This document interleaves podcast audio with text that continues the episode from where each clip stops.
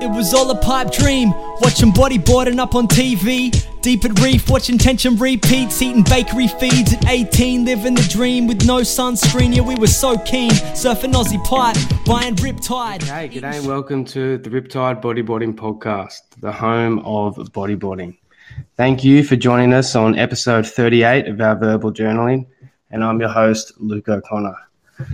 Well, the heart's starting to speed up a bit, ladies and gents. We have a craftsman on the podcast today, someone who's been shaping for well over thirty years and has probably shaped some of the best bodyboarders, the best bodyboard, sorry, for the best bodyboarders in the sport to date. Uh, he's currently residing at Avoca with a factory over in Indonesia, with his resume stating of all the different locations he's shaped in, from Hawaii, Australia, um, New Zealand, back in his hometown, home country, sorry. It's such a pleasure to have someone who really has shaped the sport as we know it today here on Luke's Lounge, and I'd like to introduce Nick Meseritz. How are you, sir? Good, thanks, Luke. Geez, that was an introduction. My face is all hot. Mate, I was actually kind of getting a little bit breathless just because it honestly is such a pleasure, mate. Like, after riding your boards down at the Wave Pool at the N M D Wave um, pool party only about a month ago now, and just meeting you in person, myself and Elliot having a yarn to you, and just how you were like a surgeon with the precision you were speaking of when it came to came to bodyboards in general, man. Like, it was it was apparent we needed to speak to you there, and it's um it's so cool to have you on the potty. So thank you again. Thank you. Yeah. Um, also, the, the thirty years I was going in my head calculating, going, shit, it's been that long. Like, that's trippy too, you know, like, geez, yeah, I just turned fifty in Feb and then you add it up. So, yeah, it's over thirty years. So, there's Mate, a bit of knowledge there. Yeah. Yeah, there really is. So, I believe it all started back in Auckland, in New Zealand, and your father coming home one afternoon and telling you about this crazy factory He had, he had visited, and they were making bodyboards. Could you tell us a bit more about that?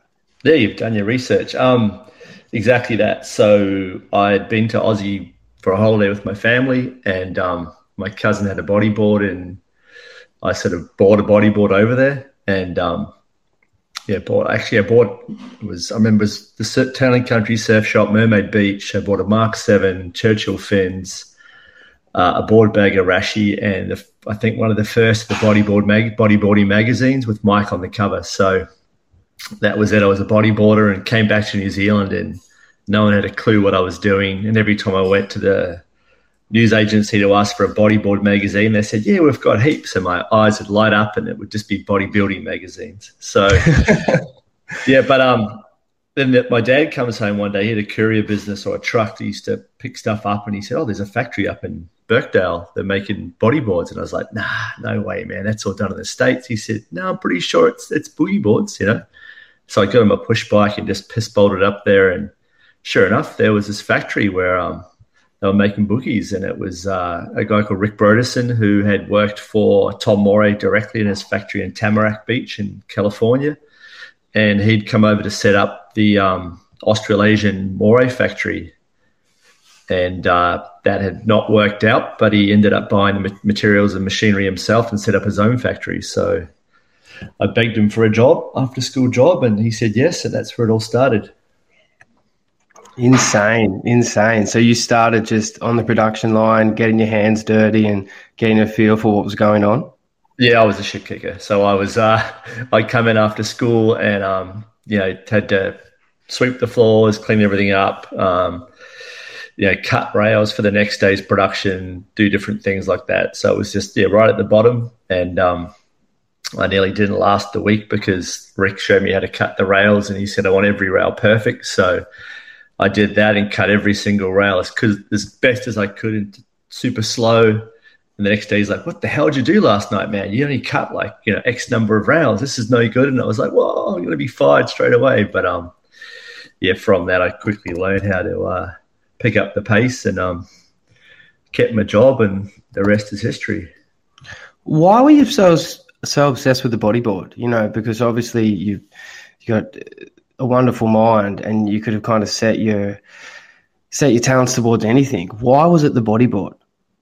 Uh, so I thought that I was going to be a really good bodyboarder. Um, you know, my dream was like, I'm going to go surf in Pipeline, represent New Zealand, and um, surf at the Pipe Champ, you know, Pipe World Titles. And uh, and that was my thing. I'm going to be a bodyboarder. I'm going to be great. And um, as you as you know, when you met me, I'm not small. So um, when I got to Aussie, I was my first flatmates were Michael Eppleston and Michael Moles, who were on the Pro Tour at that time. And, of course, Eppo went on and won his, the world, Aussie's first world title.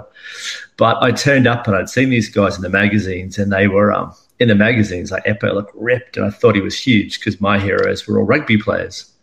And I turn up and he's like, "G'day, mate, I'm Eppo." And he comes up to, like, you know, sort of my chin, and I went, "What?"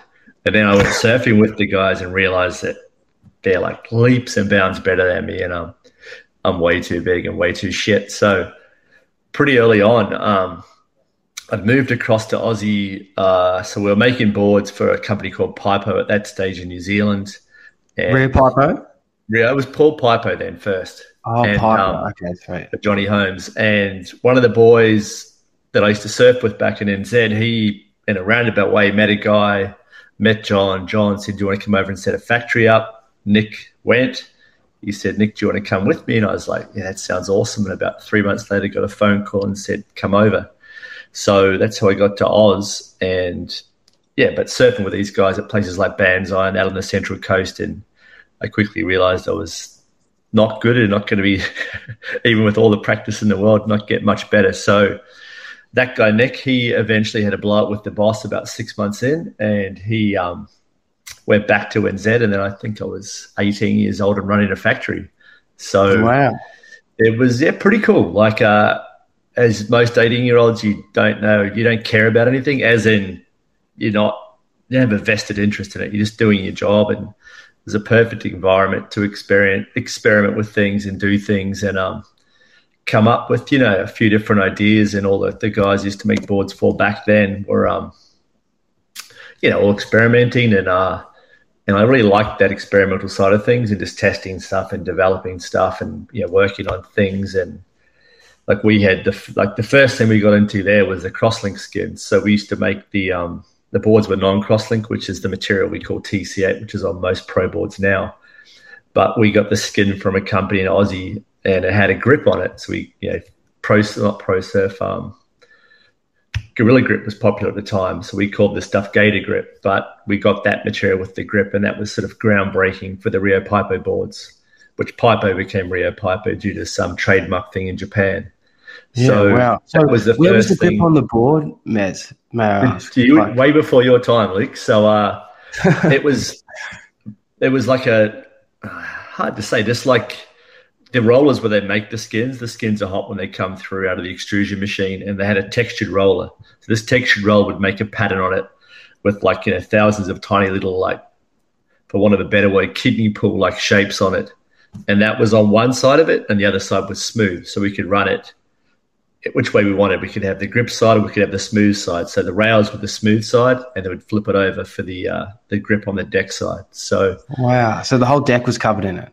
Yeah, yeah, but it wasn't enough to, like, give you a rash, because the Manta boards back in those days were made with E V A, which is um, the same thing that surfing deck grips are made out of. And it, oh, you, man, man, was this was were a couple of Moth Miller models made um, with this sort of deck on the um, the grip on the deck? Sorry, because I I remember having um, yeah that that sort of material you were speaking about before, how it came off the roller differently. Because I remember a couple of Moth Millers, and I had one of them. Really like kind of wide, large bat tail number, but it had that um, squishy almost kind of deck with the the ruffled kind that of That was the one that looked like a Sanuk sandal, right? Yes, yes. Yeah, no, that was different. So that was uh, um, that was when the Manta started getting the crosslink polypropylene skins. They used to heat it up and it would just go crazy, like thousands of noodles, right? Tiny oh, little noodles. Yeah, that was exactly it. Yeah, yeah, that was sort of a few years before that, but okay, so it just sorry, looked yeah. cool. Um And, yeah, so it was, that was the first thing we sort of experimented with, and we tried all sorts of different channels because they were cool. And, I mean, the Americans were way ahead of it. We'd get the magazines and see bat tails and all these, you know, channels weren't even a thing when I first started. Then the B Zs come out with them, and it was like, ooh, channels. So we'd do that. And there was a magazine that came out with a guy called, I think it was Steve Moran, and, and he worked for Mora when Mattel had it. And he was in this lab coat. He was doing stuff with mesh, and I was like, man, that looks cool. I want to get myself a lab coat. But um, I never went that far. So, yeah, I mean, a long-winded answer to your question, but um, I really love that side of things in developing it. So, and, you know, eighteen running a factory without even knowing it, you're sort of cutting your teeth with someone else's money. And um, fortunately, it all worked out. So uh, making boards for Eppo and Ben Holland and those guys, Chris Wan.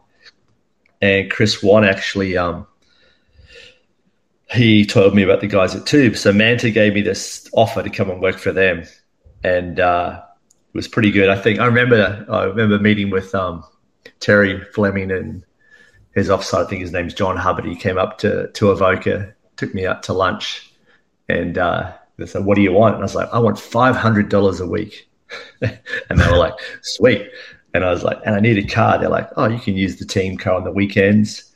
And I want to. I reckon you undersold yourself there, eh? I reckon you. I reckon you undersold yourself. I did totally, hundred percent. But I, you know, my parents live back in N Z, and um, I had no idea, mate. I thought five hundred was heaps. So uh, yeah. But here's a funny story on that. Unbeknownst to me, Eppo had a thing with Manta that if he got me to come to Manta to sign, he would have got like a fifteen grand bonus.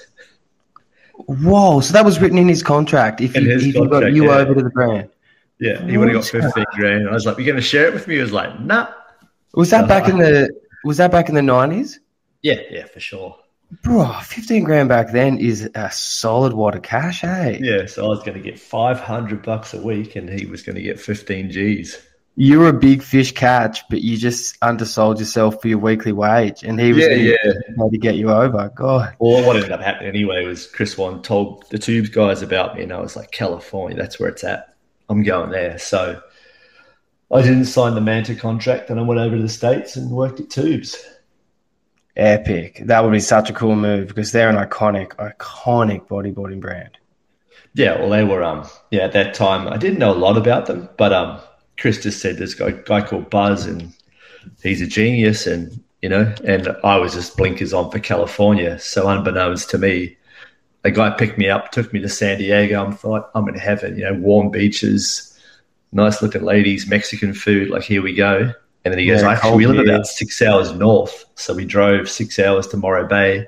It's got big nuclear chimneys like out of um, The Simpsons, and it's freezing cold in the water, so it's a full suit in winter and summer, and a, a full suit with gloves, booties, and a hood in, in winter. So the exact opposite of what you're expecting. Yeah, what I thought. Yeah, and it almost reminded me of that movie Salem's Lot. It was a freaky place, but um, yeah. So that was pretty. The living sort of stuff was different to what I expected, but the factory was pretty rad. So working under Buzz was was an eye opener. That's really what taught. He taught me how to shape and taught me all the nuances of boards and lamination and.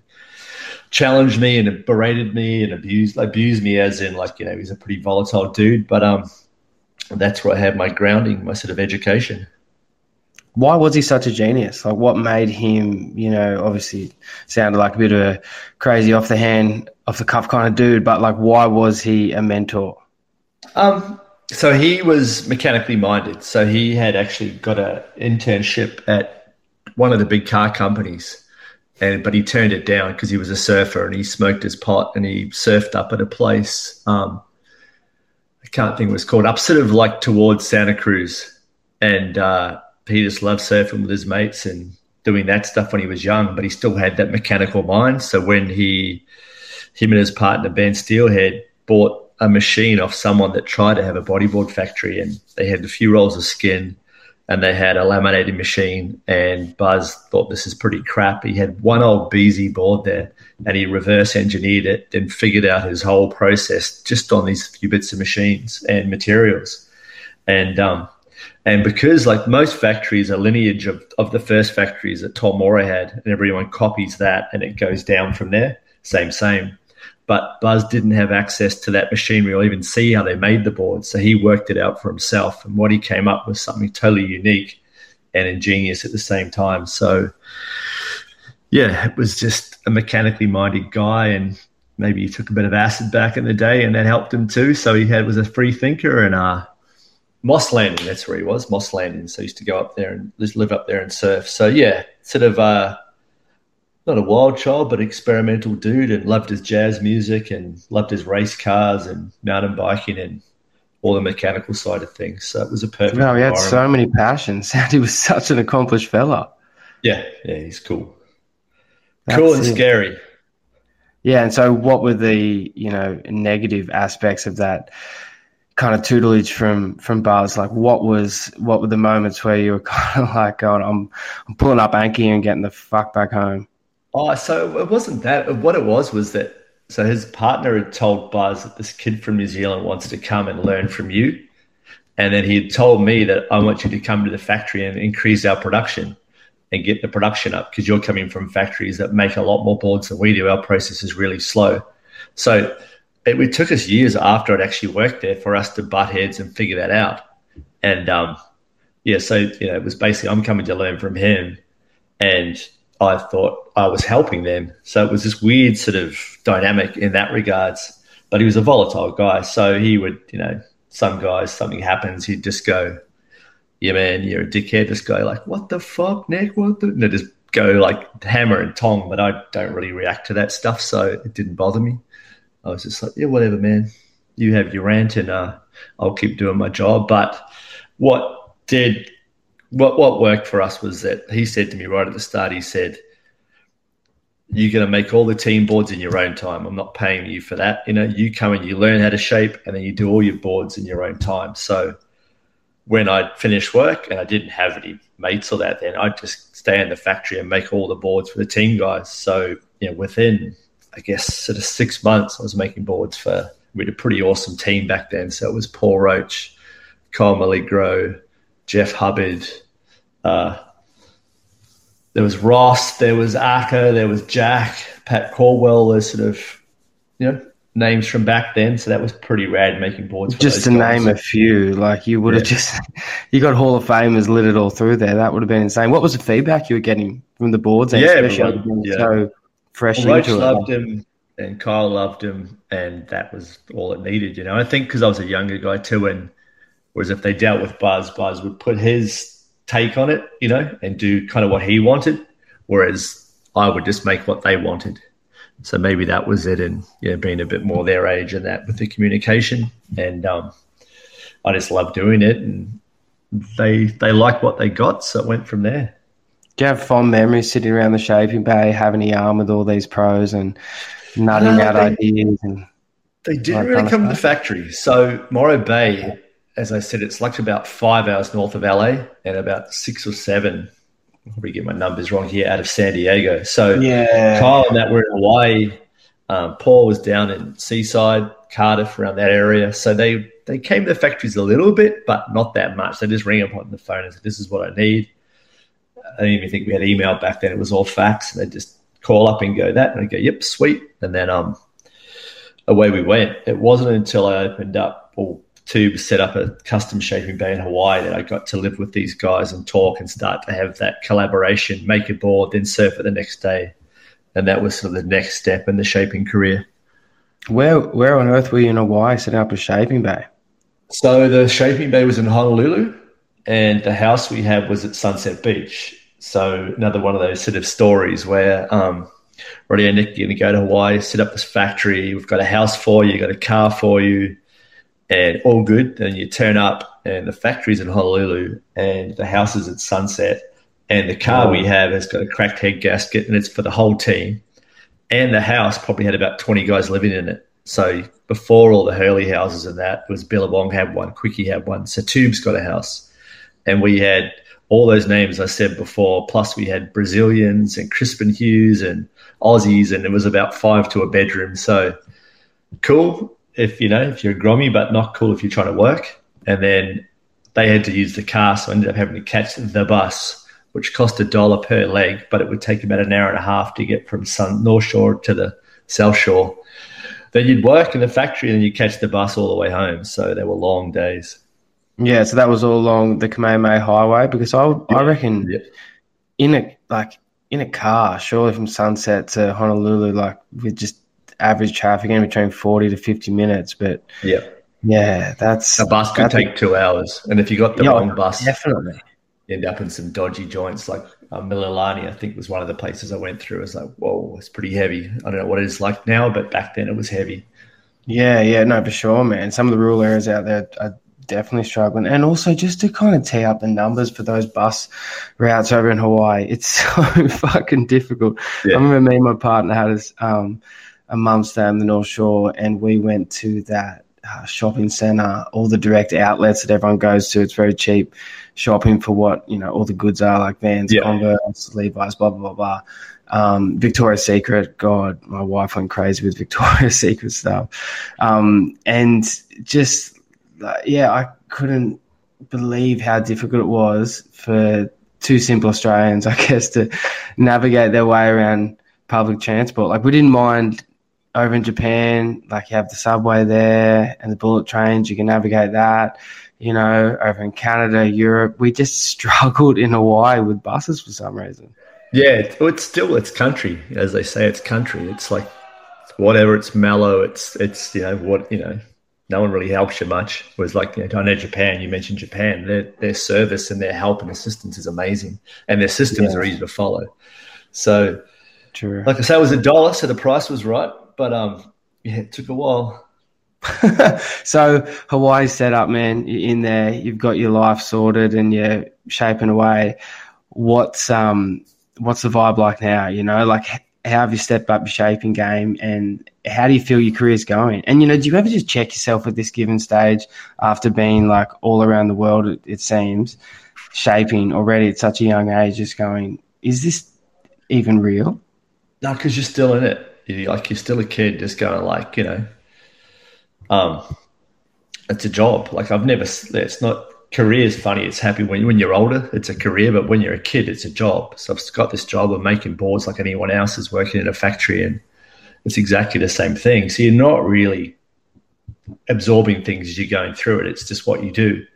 And it's not until years later when you look back and go, man, that was awesome. What an amazing experience and opportunity it was. So what happened was that when I turned up to the factory, I thought it was all set up with, um, you know, orders to make into shops and all that sort of stuff. And we got there and they're like, okay, rightio, where's your order forms? And I was like, what do you mean? Like, you guys haven't been selling the boards? They're like, these were the guys in Hawaii. I was like, they were like, no, we don't even have order forms. I was like, shit. So, and Buzz was like, look, you've got to sell boards to make money. We'll give you a little bit of money, but you're on your own. I was like, oh, okay. So what happened was once we got the factory set up, everyone came in for the winter. So we had, you know, Aussies, Brazilians, as I said, Hawaiians and that. So I'd make the boards for the Tubes guys, but I was selling boards to everyone else. So there was a bit of a kerfuffle because I was making boards for Lansing and people like that, exact colors as Mora's, but they weren't Mora's. They were, they were Tubes, Tubes boards. We just didn't brand them.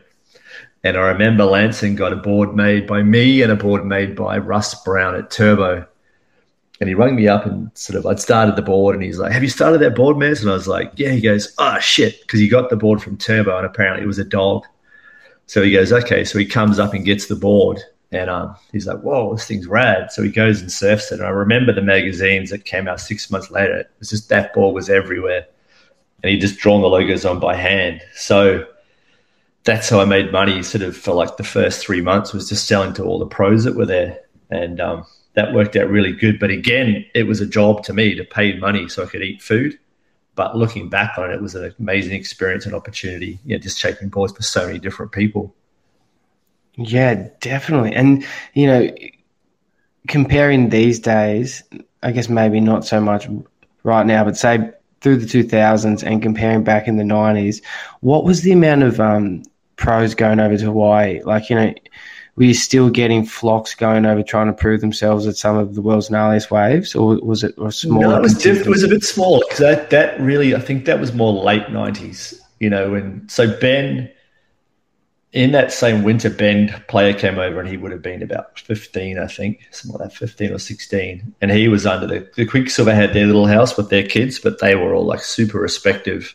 And that was like Crawley, Murray Bell, Ben, Toby Player, um, I think Garth, they were all there. Garth McGregor, and um, they were respectful. And because Dave Appleby was their team manager, he nurtured them, but he also told them, you know, taught them the right way. And have, like, most kids that came after that didn't have someone teach them about respect and knowing their, their place. They were just like this marauding pack of of Aussie, like, killer bees, just boom, come up and, you know, fill up the lineups and usual Australian larrikin stuff and maybe put a few people's noses out of joint. But, yeah, it was a lot less. So you had your Ross Ross Hawks, your Eppos, your Bullets, um, those sorts of guys that had earned their right to surf pipe. And then Eppo was sort of that bridge between the, the new guard of Ben Ryan and Kingy and um, and the old guard that I just mentioned. So um, when the kids came in, They the Quicksilver guys came first, and then some sort of more teams after that, and then probably five years after that, it just went nuts with, you know, it looked like a hundred Aussies. I couldn't say how many, but I remember when the guys started winning contests like Kingy and Ben and that, they were getting swamped up the beach by Aussie contingents, so they came a bit later. So you were still shaping at this time, and the numbers kept growing, and you're obviously pumping out more boards and more boards. How did the factory go from there? No, that's exactly, it didn't happen. So what happened was I realised that um, un- unfortunately at that time, Tubes had invested heavily into clothing and it tanked.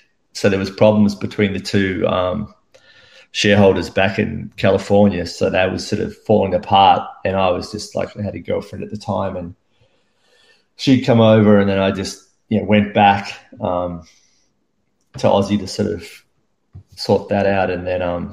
broke up two weeks later, but that's the way those cookies crumble. But that was fine. So I just needed to get out of there. It wasn't working. I wasn't getting enough money um, to live. And then it was the end of the season. Everyone was going home, and I had to look for a place to live myself.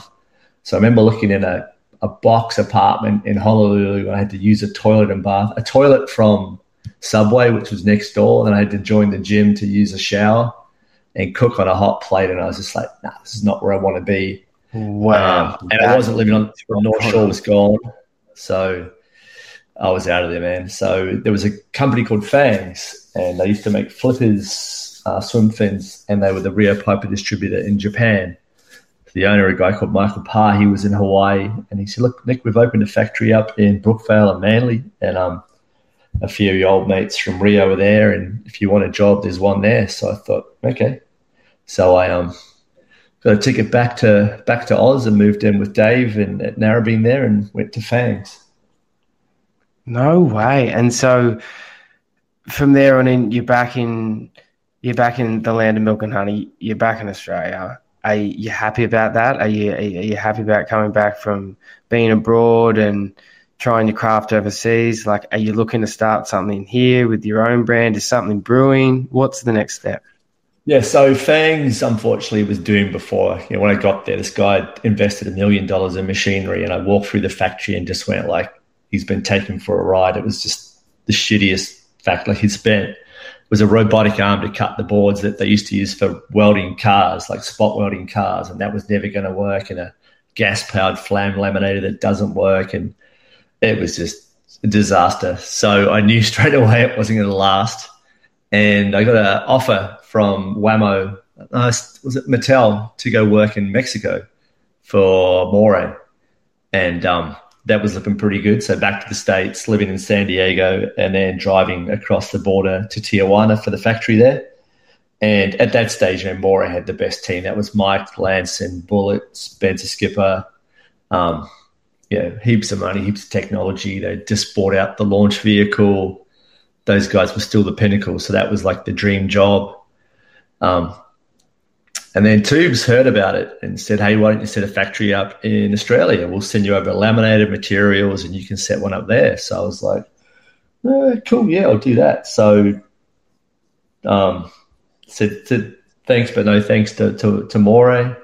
Uh, got the factory materials and that set up, set a factory in the Central Coast, which became Mez boards, and we did Tubes and we did the Quicksilver Q boards. So that was pretty cool. Um, and mid-twenties by that stage. Yes. Sorry? Sorry, I didn't mean to interrupt, mate, but um, what, what year was this so I can just get my bearings? This would have been about nineteen ninety-five.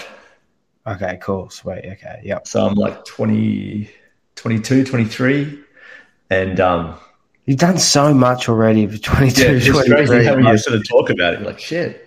Man, it's, yeah, no wonder you've, like, risen to the top of the industry. You're one of the biggest stakeholders, man. Like, this is incredible to hear. You, you, you, you're not even getting to an age of, you know, thirty to forty where most men establish themselves in some sort of position that they've been striving for.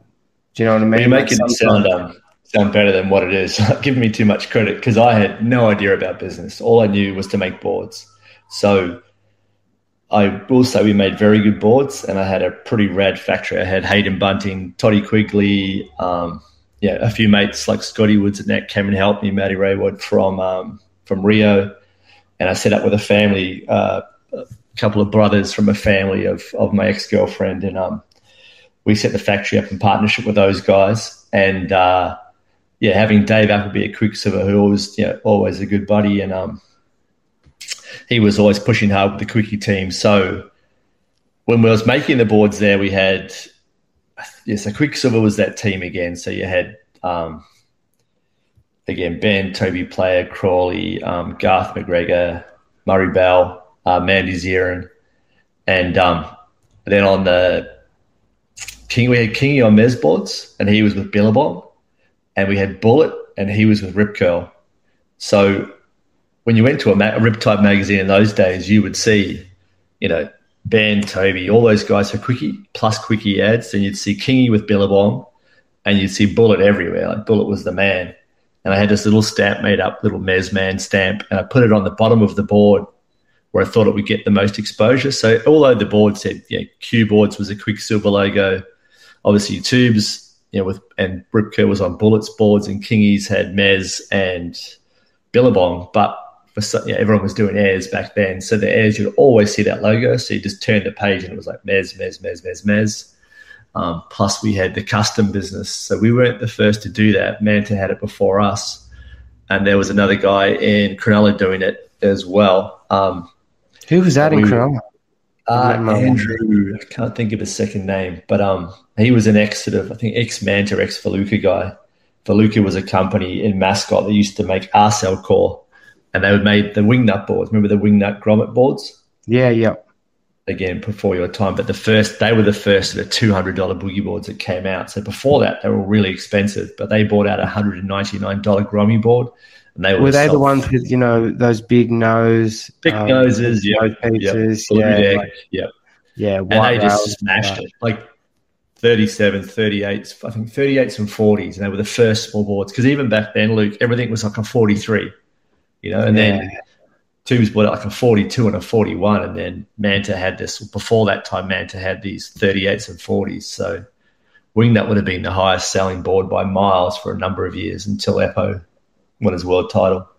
Just to interrupt your story, Nick, I want to ask about the board sizes just before we go any further, because I've been it's been itching at my mind for so long, and I've been trying to, um, you know. Uh, experiment with different sizes and, and obviously different tail shapes. What's the most common size that you shape? You know what I mean? Like, as in, don't worry about people's height or weight or all their different specs. What do you, what's like the highest selling size in the N M D range or the Verse range? Or always forty-one point five. Always forty-one point five. Yeah.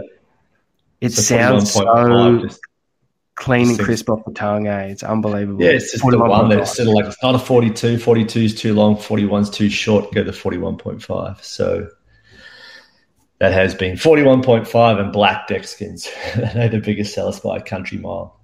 Yeah, wow. Okay, cool. That's great. That's great info. Sorry to interrupt, man. I just I, I had to ask it because I've been thinking about it for so long. And, um, yeah. Anyway, please proceed. yeah, so the... um. That factory, so as I said before, you give me too much credit. So the boards, we were humming with the boards. We were making yeah, really good boards. Um, we started putting stringers in boards, which was Tubes technology from Buzz. But I remember going to a – we used to have like an industry meeting back then, and you have all you know, the big players, your Mantas and your Rios and all that, and the guys that ran Mora, and I remember sitting in the back behind them, and they were sort of talking to each other in earshot, making sure I could hear it. And they're just going like, oh, who want to start a bodyboard company now? Like, you know, they're not going to last, just basically aimed at me. And when we started doing the stringers, Manta actually sent out a, um, a newsletter to all their retailers saying that we use polypropylene core. We don't need sticks up the bum of our boards. That was the actual words they used. And someone sent it to me, and I was just like, wow, like, you know. And then an older person said, oh, if they're doing that, they're worried. So um, I was like, cool, so we're doing the right stuff. But we were humming, and then it got to winter, and we were like, oh, what do we do now? Because, you know, it was so seasonal. So Japan was big, but we didn't have much foothold in Japan because uh, the Tubes U S A guys would supply Japan with Tubes boards. And Quicksilver and that weren't established yet enough to get their program. It was just authorised by Quicksilver International for Australia only, so we weren't allowed to sell them anywhere else. And um, so we got to winter, and the custom business kept us through, but we just went from killing it to nothing, and then we choked to get through winter, and we went to summer again and killed it, and then went to nothing each winter. So we were finding it really hard to sort of balance the business because we needed all the guys to work for us during summer. Then we had to struggle to keep them on board and pay them during winter. So it wasn't um, making a lot of money, that's for sure. I think I, the last year I worked there, which was nineteen ninety-nine, uh, my tax return total income was nineteen thousand dollars. So uh, wow. I was hearing all these crazy stories like Mez has got a Mercedes and Mez has got a house and Mez does this, and I'm thinking like that, that ain't the truth. But you're still working tooth and nail by the sounds of things, like oh, to build yeah, the business yeah, yeah, up yeah. and pump out all the boards. Why do you feel at that time there wasn't a profit margin then? Was it just like the the nature of bodyboarding? You know, like I wasn't good at business. I didn't know what I was doing. So like I said, I could make the boards, but I had no clue how to run a business. So the, the partners ran the office side of things, and yeah, it wasn't their fault, but we just didn't know what we were doing, didn't know how to balance things, didn't know how to sell things properly internationally. And, yeah, um, yeah so ultimately that partnership failed, and I went back to New Zealand with my tail between my legs to work back at Brodie. So, um, yeah, it was nineteen ninety-nine. Yeah, wow. Okay, so you've gone back home. You've learned, obviously, so much over the last decade, and you've taken in so much from so many masters of the craft. Like I can only imagine the the amount of cool techniques that were shown to you over this over this time, and you know the the little one percenters that just make your job so much easier, and um and just really produce what you have for you know over thirty years in front of you today. So when you've when you step back into New Zealand, man, did you want to keep shaping? Did you feel like you might want to do something different? Or was- Like I said, it was still a job. It was just a job to pay pay the bills. Okay, yeah. So that it, it it wasn't really a passion at this stage yet? It was a passion that I enjoyed, but it, it's still that thing. No matter what you do, you've got to pay bills. You know, you've got to you know, live, and it's all I knew since I left school. So um, I'd never thought of anything else, and uh, I just kind of like not drifted, but I just seemed to bounce from place to place to place, and wherever I went, I learned something, even if the company failed. Like uh, you learn from companies like Fangs that fail about investing in the wrong technology. You know, you learn about companies when Tubes, when they suffered from the clothing, like stick to what you know. Um, I learned from Rio Pipo, like, you know, you've got to stay connected to what you do. Don't think you're, you're bigger than the industry itself. Don't think you know it all. And when I went back to New Zealand, unfortunately, Rick, my old boss, gave me a job, and um, they had the Mora contract for all their high-end boards then, so I just sort of lucked straight into that. Became the you know a Mora Mez collaboration with those guys, and um and credit to Rick, that's that I was at a point where I owed money.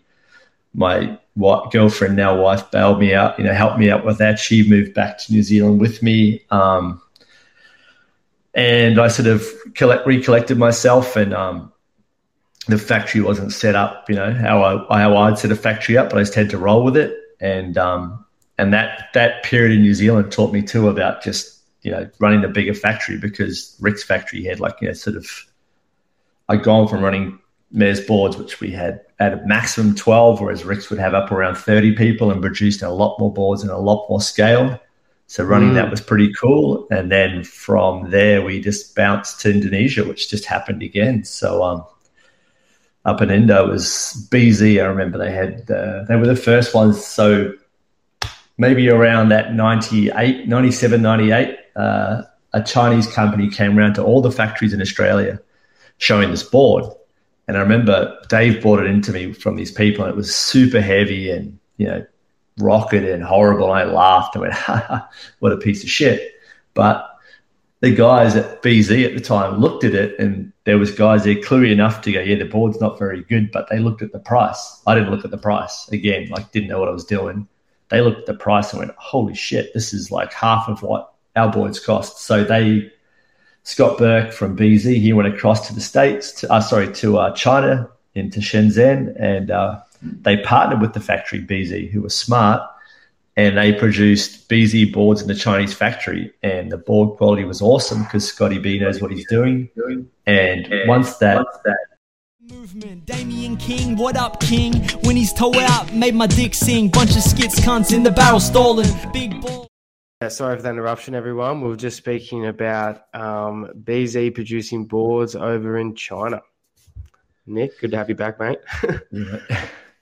Powers of modern technology. Uh, yeah, so B Z got these, yeah, these boards were made in China, and they were awesome quality and, um, yeah, very cheap. So there was two trains of thought. There were the ones in Aussie, your Mantas and Rios, that try to sort of stick it out in Aussie, and full credit to them. Um, and they actually ran ads in Riptide magazine saying that, you know, our boards are made in Australia and they're not made in Asia and all this stuff. But at the end of the day, it just came down to price, and um, the quality was equal and the, the price was cheaper out of China. So, um, yeah, fortunately, Manta fell by the wayside. Rio fell by the wayside.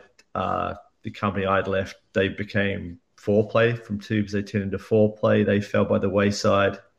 Um, I mean, Manta's still around today, and so is Foreplay, but it's they're not a production company. They, the guy that bought those two companies got rid of all the manufacturing and everything's, you know, produced in Asia. And uh, we were the same in New Zealand. So uh, we were making for a lot of different brands, but we just couldn't um, compete with the Chinese or Asian-made boards. So in a roundabout way, with a few different guys, the factory was moved over to uh, Indonesia, and um, I went with it. So that became the next chapter. That was in two thousand two. And how was it going from the temperate waters of Australia all the way up to the tropical, balmy, um, beautiful swaying ocean of Indonesia? Like, that would have been that would have been a bit of a sea change for you. Yeah. So here's the thing: everyone thinks that we're in Bali, and um, you know, even my friends here, like, you know, the, they're like, oh, mate, enjoy Bali for a month or whatever. Here, well, how long I'm up for a working stint. And it's like, our factory's in a place called Surabaya, which is the capital of East Java. So it's about five hours drive in a direct line above Gerudjig and G-Land. So it's a big industrial city, um, population around eight million, um, no beaches, no surf, uh, no parks, uh, not a lot to do. So um, we did have the luxury of going to Bali on weekends um, when we did. But when we first set the fa- factory up, myself and Dan Savess and my wife Kelly, we were all up there. But I think we pretty much worked seven days a week for two years straight. So um, we weren't hitting the beach much. Wow, that's in- incredible, because that's the exact opposite of what I'd expect. I'd be thinking you would have access to trot down the road every afternoon after wiping the sweat off the brow and all the foam off the stiff upper lip and, and get a wave. That's insane. And they're they're they're pretty st- um, strict over in Jakarta. Hey, like, it's a um, pretty much Muslim-based society. Yeah, Indonesia is the most popul- populous Muslim nation on earth, and I think the total population is around two hundred eighty million, and almost eighty, ninety percent are Muslim. Um, but like any religion, Luke, uh, there's a few nutcases that ruin it for everyone else. Like, as a religion, it's a pretty awesome one to sort of observe in over the twenty plus years I've been up there. Um, yeah, nice people, uh, pretty much don't drink alcohol. I mean, when they pray for, like, the, the whole salat, the praying five times a day, when you think about it, they stop work, they wash themselves, so there's a clean aspect of that. And then the, the praying action itself is actually a stretching regime. You know, they're up, they're down, they stretch forward, they get up, they stand up, they move.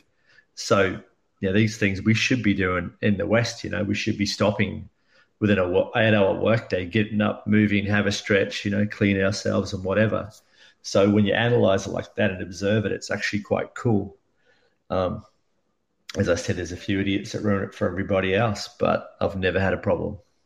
Oh, man, I don't think I was really insinuating that. I, I, I definitely back the culture. It's more so um, thinking about how strict they are with, you know, certain things and, and, and different ways of life, like adapting from the West to the East can not be difficult, but sometimes... Um, yeah, no, no, no, you, you're cool. Like I wasn't meaning that. It's the most people think, like, that, you know, especially with, you know, nine eleven and those sorts of things, everyone thinks that, yeah, you know, every yeah. Muslim's complete lunatic, which is not the case. I was, yeah. Yeah, the stereotype that hangs over there. And that was me too. Like, you know, the whole time you're thinking, Jesus, like it's just so foreign. But um, yeah, like they're, they're not they're not bad. They're pretty moderate, Indonesia.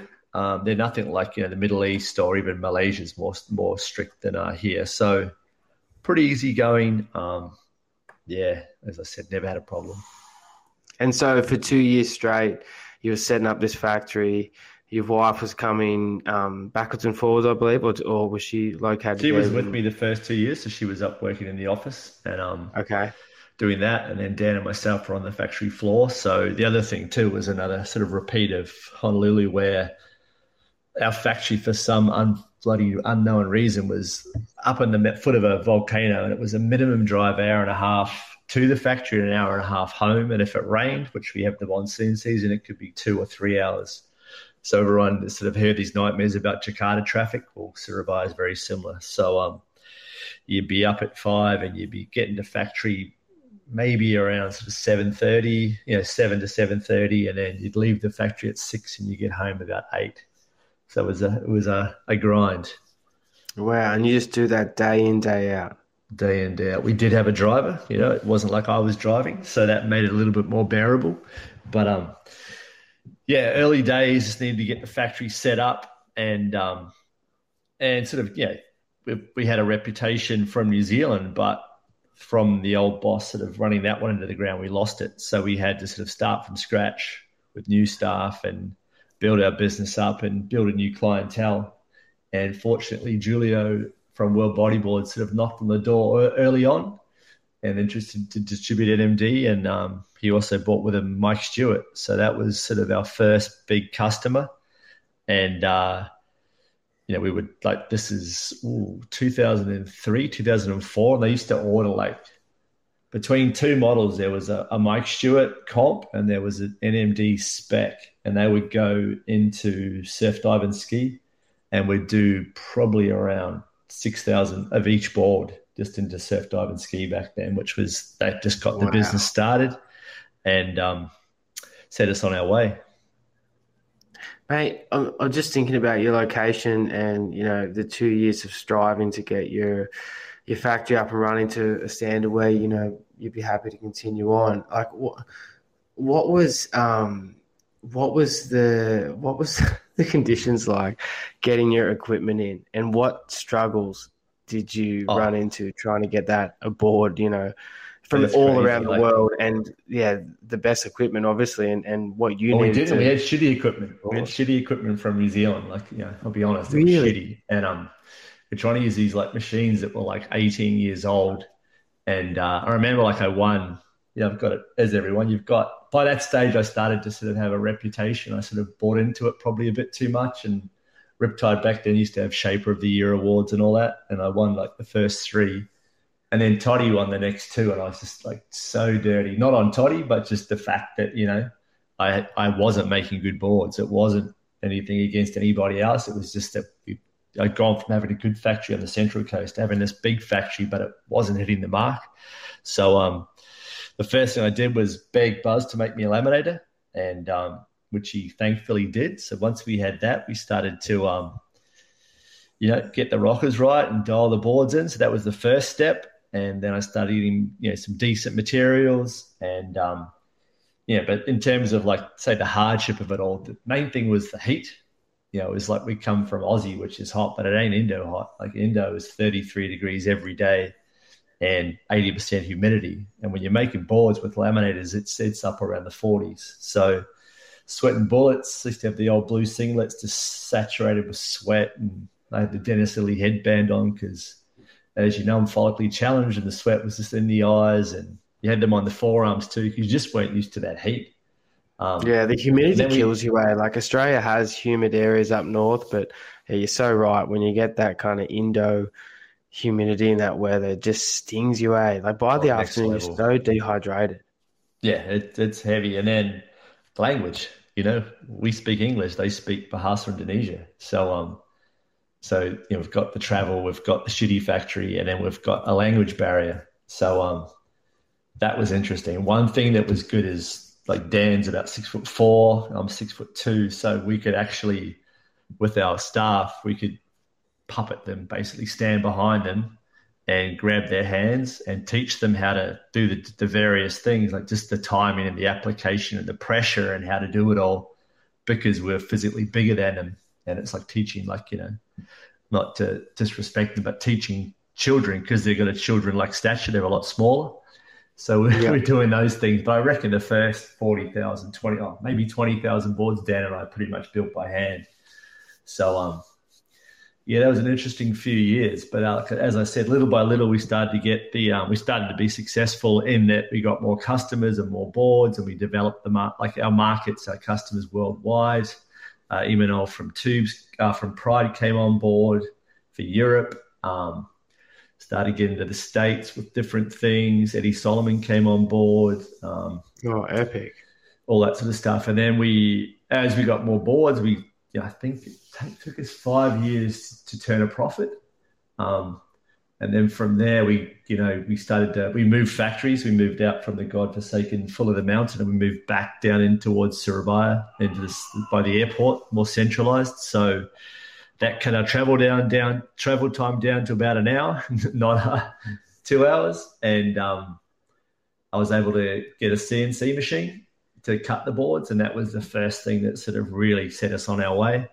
What's and a C N C then, machine? So a C N C machine is, stands for C- Computer Numerical Controller, and they've been around for a long time. They're used to cut, you know, mill steel, cut doors, cut all sorts of parts. I mean, nowadays they cut wings for airplanes and those things, but the three-axis C N C machine was pioneered by Mike Stewart and a friend of mine called Brian Peterson. And they had a company called Energy Board Works, which was Mike's first foray into his own board company. So Mora, Mike had left Mora. He'd gone into Energy Board Works with a guy from, I think his name was Walter Graddick or Graddick, from Foam Design, Brian Peterson, who had worked at Tubes and worked with me there. And uh, he'd actually went to Hawaii after me, and he came and joined Mike. And then they got this C N C machine, machine set up, and Brian's a very cluey guy, and they worked out how to um, shape the boards with that. So basically, you got a table or a bed, the, the cores are vacuumed onto the bed. It's registered so the machine knows where it, like where it cuts. And if you tell the machine works on three axis X, Y, Z, so one moves the machine up and down, one moves it side to side, and the Z axis moves the router up and down for different heights. So basically, if you said X is twenty-two, Y is one hundred twelve, and Z is thirty-two, the cutter moves there.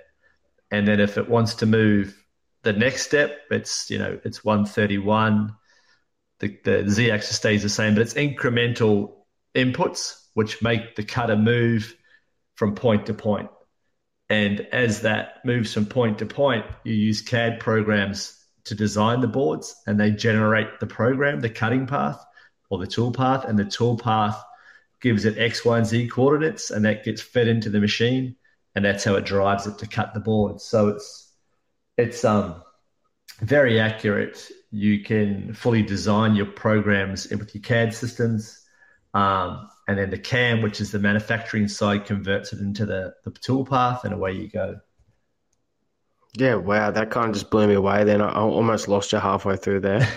yeah, it's a, it's it's it's a hard thing. To, it's it's easy to show somebody. It's hard to talk about. But um, yeah, basically, if it, if your finger's a router head and you tell it to go X one, X two, X three, it'll move one, two, three. If you tell it to move Y one, two, three, it'll move up. And if you tell it to move Z one, two, three, it'll rise up to, you know, up in the air. So that's in a nutshell. And you're just using that coordinate, and imagine a table, and every inch on that or millimeter on that table has a coordinate, an X and Y coordinate. So you can basically make that cutter move anywhere within that table But what we're doing is using a program to tell it specifically where to go to create a board shape. Yeah, wow. So it's pretty much a mathematical equation of yep. getting it like as in. So you, you would be putting similar coordinates in, mapping out your area, and yep. then knowing if you you know X X is meeting Y on the axis, you can move down to, you know, T meeting U on the axis, and you're going to get a different part of the board. And you can well, hone no, it's just X and Y's too. So, Matt, let's say if you've got a and your phone, right? So you got your phone. If it's going to move up and down the phone, that's Y. If it's going to move side to side on the phone, that's X. But as let's say if we start on the left-hand side, X one is right on the left-hand side. X two starts to move it. X three starts to move it across to the right side. So, oh, but if yeah, I want to move it to Y up, I can move it up or down based on the, that coordinate there, and this yeah, actually lifts it up above it. So wouldn't be going through the alphabet and, and blah, blah, blah. No, no, no. There is there is yeah, five yeah. axis machines, which you know a lot of axis, which is even more harder to control. But I mean, it, it's it sounds technical, but the programs like there's a program called Shape three D, which is it's a surfboard shaping program, but it's pretty amazing, and that lets you fully design your surfboard, bodyboard, kneeboard, kiteboard, paddleboard, whatever. And then it generates the toolpath, and that tells the controller how to cut out the board. So it's been made easy for us, that's for sure. That's really cool. And so integrating this technology in, did you instantly see an improvement in your product and the yeah, ease yeah. and, you know, Massively. the ability to, to produce boards quickly? Uh, speed-wise, yes and no, but accuracy. The main thing it gives you is accuracy. And you know that what you're putting, once you start to learn the machine, you know when you're putting that that curve, what it does, and you know that when it cuts it a thousand times, it will be accurate within, you know, a couple of mil, like a millimeter max. Like it's just super accurate, and it just repeats the shape. And when you scale a template, we used to have to cut out different, you know, wood templates to fit onto the the cam, like these old bandsaw cutters and that. It was bloody nightmare. But the C N C, you can just scale it based on the, the C A D program. It just scales it at forty-one, move that to forty-one. It incrementally changes all the dimensions of the board, and then you can replicate it. So you go from a thirty-six to a forty-five. It's incrementally scaled up based on the C A D program, which is awesome. That's epic. So, yeah, yeah I get you. So if I'm going, yeah, like a thirty-nine into a forty-three, you're going to get Ryan Hardy shape as you move for the um, further up in the, the size rank. Yeah, and it's mathematics. You just times, you know, if you basically go like forty-one divided by forty-two, you get an increment there. Then you just do all the measurements. It'll do the same thing on a calculator, but this does it automatically for everything at the same time. So, so uh, on your laptop cool. at home and at work, do you have all of the pro rider shapes and and their yeah, yep. I'm like sitting in front of a computer now, and I've probably got oh, ten thousand templates. And, uh, Wooshka, ten thousand templates. Yeah, that, it sounds a lot, but what happens is that, like, you know, let's say if we look at um, N M D, right, let's look there and we go, bear with me as I fart through the screens. But, um, yeah, so it, let's say you got a band player, right? So band player has, uh, well, we've got a few different shapes as the years progress, you know, but the most current template that we have, we have... You know, in the crescent, what have we got? One, two, three, four, five, six, seven, eight. We've probably got twenty different sizes. So you're going thirty-eight point five, you know, thirty-eight, sorry, thirty-six point five, thirty-eight, thirty-eight point five, thirty-nine, thirty-nine point seven five, blah, blah, blah, blah, blah, all the way up to forty-five. Wow. And forty-five. Then you've got, you know, bat bat tails, and you've got Wi-Fi tails, then you've got other tails. Then we have different templates for different cores, and that's one person. But if you go through all the different templates for the boards, because the other thing is that the company that I work for in Indonesia produces for a lot of other brands, which some people know, other people don't know. But um, I can't sort of talk too much about that. Otherwise, you get people's noses out of joint. But the companies that we work for, you, you know, you've got N M D, which might have, I don't know, three, two thousand, whatever. And then you multiply it by everybody else, because that's where it gets up there. Yeah, wow. These numbers are kind of blowing me away. I did not think that in one model you would have that many variations of the sizes and specs, you know, like not not to say that I think things have been simplified over time and, and recently, you know, more so with like some of the bigger brands being the only ones producing boards, but like that is in depth. You know, you must have your work cut out for you day in, day out to even just make sure you're producing the right ball. Yeah, it's, you know? it's it's um yeah, it's pretty rad. Like the the production specs for yeah for for one order are pretty full on. Yeah, you know? It's just it's pages, but it's I've got to make it easy for the guys in the factory to read. So they're they're pretty good. They're pretty awesome. You know, after twenty-one years up there, they're pretty awesome at what they do. I've got really like Dan's my right hand man, and he's always on top of things. And then I've got a really good production management team, which um, you know, as they always say, employ someone that can do things better than you. And uh, these guys have got university degrees and they understand manufacturing. So they don't necessarily understand bodyboards. They've learned as it's gone along, but they understand manufacturing.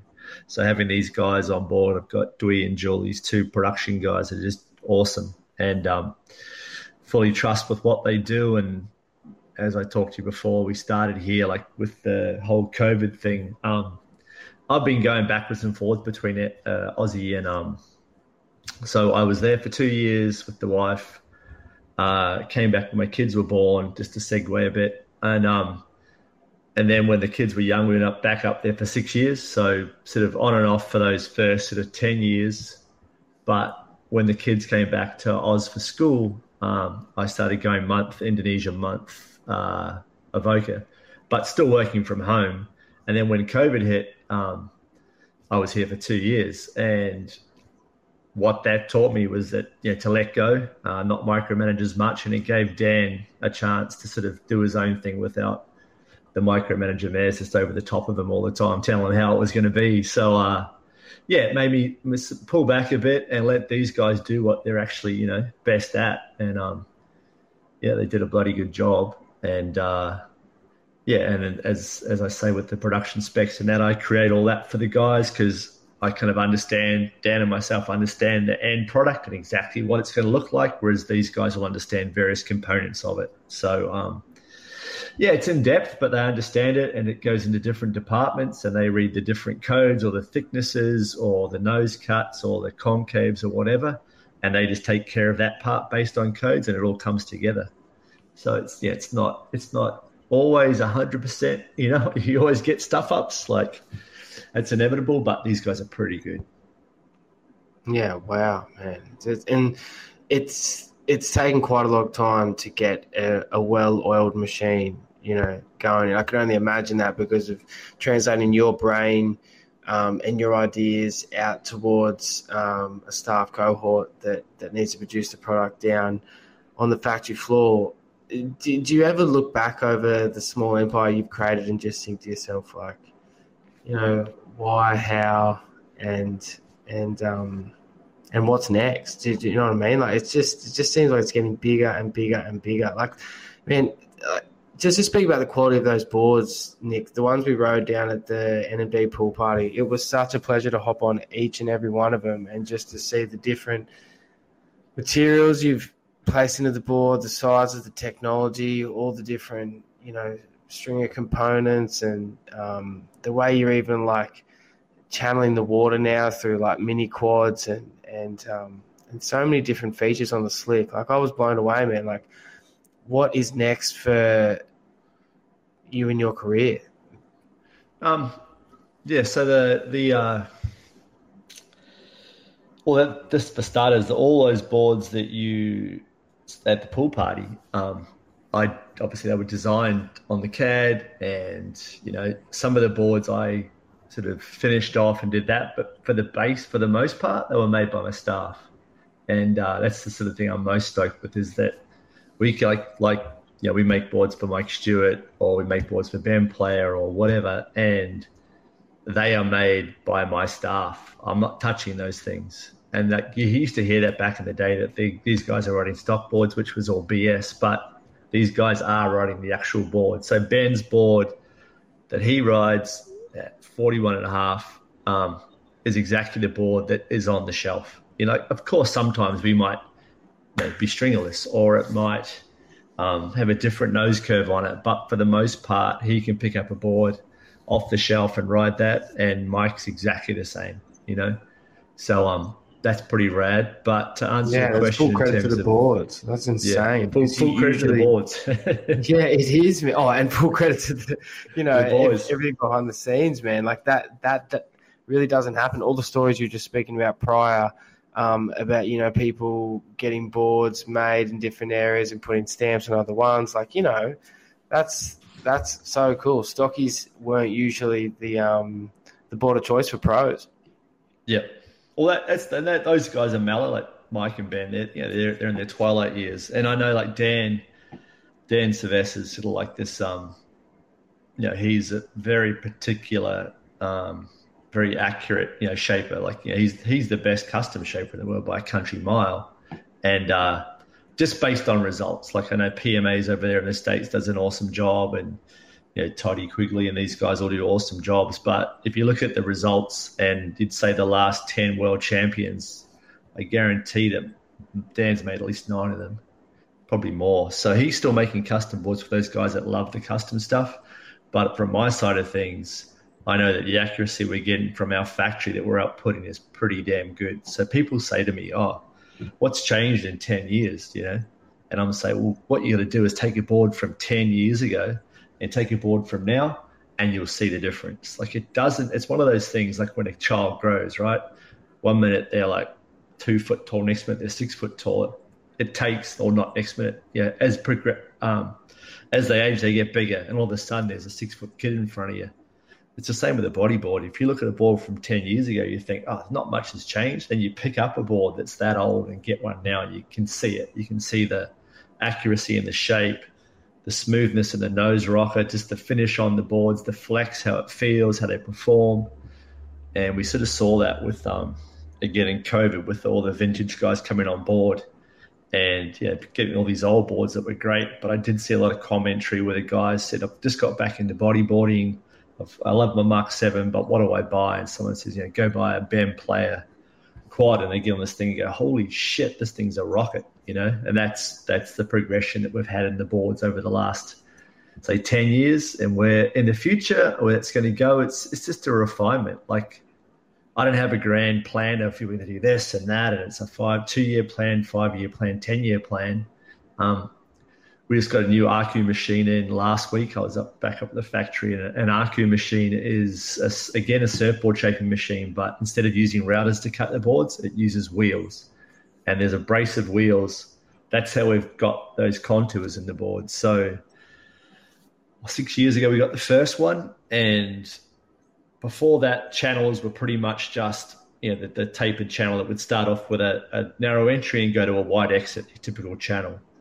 And with the advent of the A R C U machine, we could do parallel channels. And then I started to learn about concave. So I had all these different ideas, and I had inspiration from surfboards and boats and different things, and it's just thinking, how can we adapt that and bring that into a bodyboard? And we have a few ideas that didn't work, so we change it, we do that, yep, that worked awesome, but what happens if we refine that? And this is feedback with your team riders, and you work on it, and you get to a point where you start to see how it reacts.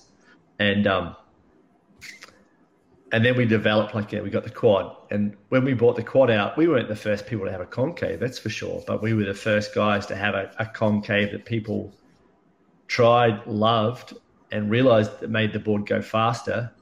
And then that started, like, I guess call it a revolution, where everyone started having concaves. And that's awesome. You know, all these different brands have their different versions of a concave, and they all work differently. But it makes people think, you know, ten years ago, flat bottoms or channels. Now, you look at every brand; they've got different. You know, Hub's got five concave, five channel concave. Hot Butter's got like a sixth one. You know, Mike's got his quad vent. You know, we've got our quads and mini quads. There's double concave, single concaves, all this different stuff that's opened this whole new spectrum of design, and it works. You know, it makes the boards perform better, which is the best part of it. What's you know, the essential part of it? Yeah. Most certainly. I only looking at the bottom of so many um, bodyboards these days. There's so many different tail designs and so many different, so many different concaves in the bottom of the slicks. It blows my mind. Like I'm still um, on, I guess, um, integrated slot channels at the moment, but I've got a bat tail. I've had quads before. I've really enjoyed them. Um, I mainly stick to Clip Crescent, but recently going on the bat, there's been so much more, um, so much more, so much more flick, so much more release, so much more looseness. Um, every time you go up to hit the lip or do a forward, it's just there for you. Um, just the drive off the bottom's been incredible. You know, just the, yeah, just the subtle change in a tail shape has changed my view on bodyboarding lately. So it's yeah, not I, subtle though. That's the thing with a bat. Like everyone goes, oh, it's just a bat tail. But if you actually have a crescent, you know, so you take your crescent tail board and you take your bat tail board, and you, you know, you measure them from the nose, like just if they're both forty-twos, let's say, and you stack them up against each other, slick to slick, and you turn it so the bat tail's at the back and your crescent's at the front. You'll see how much more volume's at that tail. So you've got the crescent which goes in. Let's say it goes in two inches, and then your bat goes, you know, forty-two right to the tip. So you've just increased that surface area through that tail area.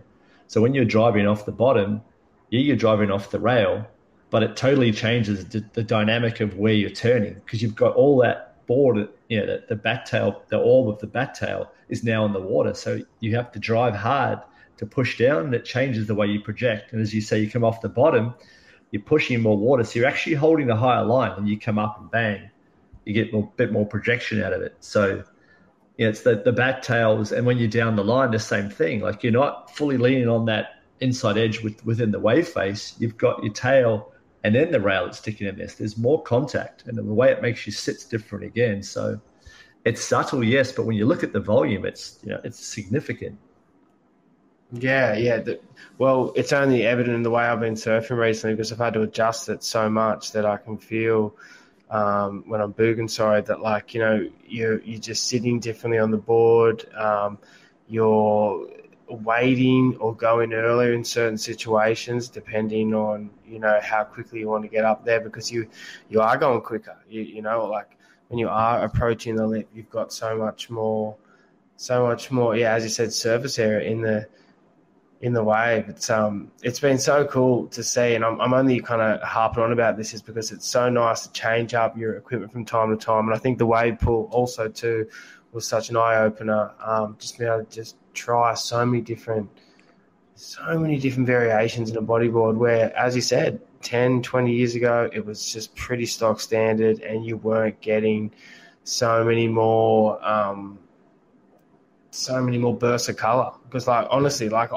I I couldn't get enough of the boards I was trying down at the wave pool, and I wanted I, I wanted to keep going and going and going. I've, if there was another two or three hours, I would have happily stayed yeah. in there, even though the cramps were taking over. Yeah, the four hours cooked me, Jesus. I was oh mate, how was that, eh? Like honestly, yeah. you know, your eyes are bigger than your stomach in in that regard, because you just want more and more and more, but. Towards the end, I was, I was almost getting violently ill because I knew I was dehydrated. My calves were screaming. You don't float as much in that kind of pool water, and yeah. um, you just keep seeing perfect waves like flow flow through. You know, we it's had offshore turn. Winds all day. It's my turn. Yeah. It's my turn. ten, ten, ten, ten. Yeah, I can yeah. remember in, in the last session on the left, you and Rio getting a couple of smokers, um, and it always seems like that left too when you paddle back out seems heavier than the right there at Urban yeah. Surf. I loved the left. You know? It was it was my one. I, yeah, I I couldn't figure the right out. I was like, bugger this thing, going back to the left. But um, yeah, that was a cool day. Like, kind that of, was a really cool day. Like it was just um, when you've just got you know boogers on there. We had both sides, and um, yeah, and the different boards, and like the vibe was was rare. We got you know I didn't realize that the, you know because when he goes, oh, it's going to be offshore. I'm like, it's a wave pool. When he goes, no, no, it matters. And the temperature, you know, it was like. thirty-two degrees, whatever it was, and the water temp and that. So it was just, it was rad. But, you know, obviously for ne- the next one, we sort of straight away, we're all sitting there the next day going like, right, we need to have, you know, two, it's got to be like two days. It's got to be, um, you know, so the first one, go and surf, then have that dinner we all had back at the the place with the Chillum across the road. And we had a dinner yeah. there, have some beers, talk and fat, and then so go back and visit each other, eh? Like just...